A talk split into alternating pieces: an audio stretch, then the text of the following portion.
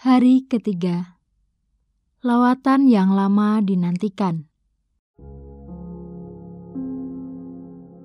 Terpujilah Tuhan Allah Israel, sebab Ia melawat umatnya dan membawa kelepasan baginya.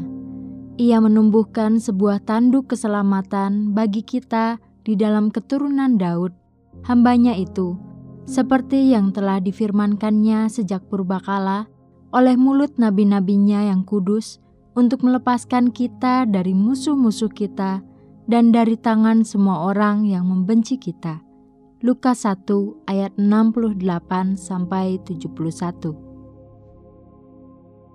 Perhatikan dua hal yang luar biasa dari perkataan Zakaria, suami Elizabeth di dalam Lukas 1 ayat 68 sampai 71. Pertama, sembilan bulan sebelumnya Zakaria tidak percaya bahwa istrinya akan mengandung.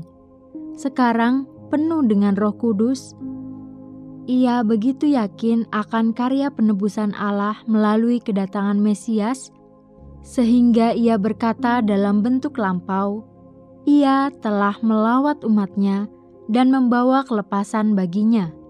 Bagi orang beriman, janji Allah sama dengan kenyataan yang telah terlaksana Zakaria belajar untuk memegang janji Allah dan mendapatkan jaminan yang luar biasa.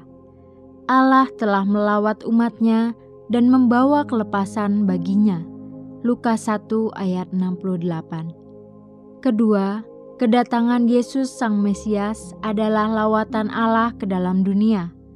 Allahnya Israel telah melawat dan menebus. Selama berabad-abad, Orang-orang Yahudi yakin bahwa Allah telah meninggalkan mereka.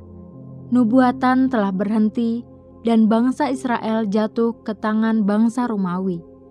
Semua orang saleh di Israel menantikan lawatan Allah. Lukas memberitahu kita bahwa seorang tua, Simeon yang saleh, menantikan penghiburan bagi Israel. Lukas 2 ayat 25. Demikian pula Hana yang rajin berdoa juga menantikan kelepasan untuk Yerusalem. Lukas 2 ayat 38. Hari-hari itu adalah hari-hari penantian.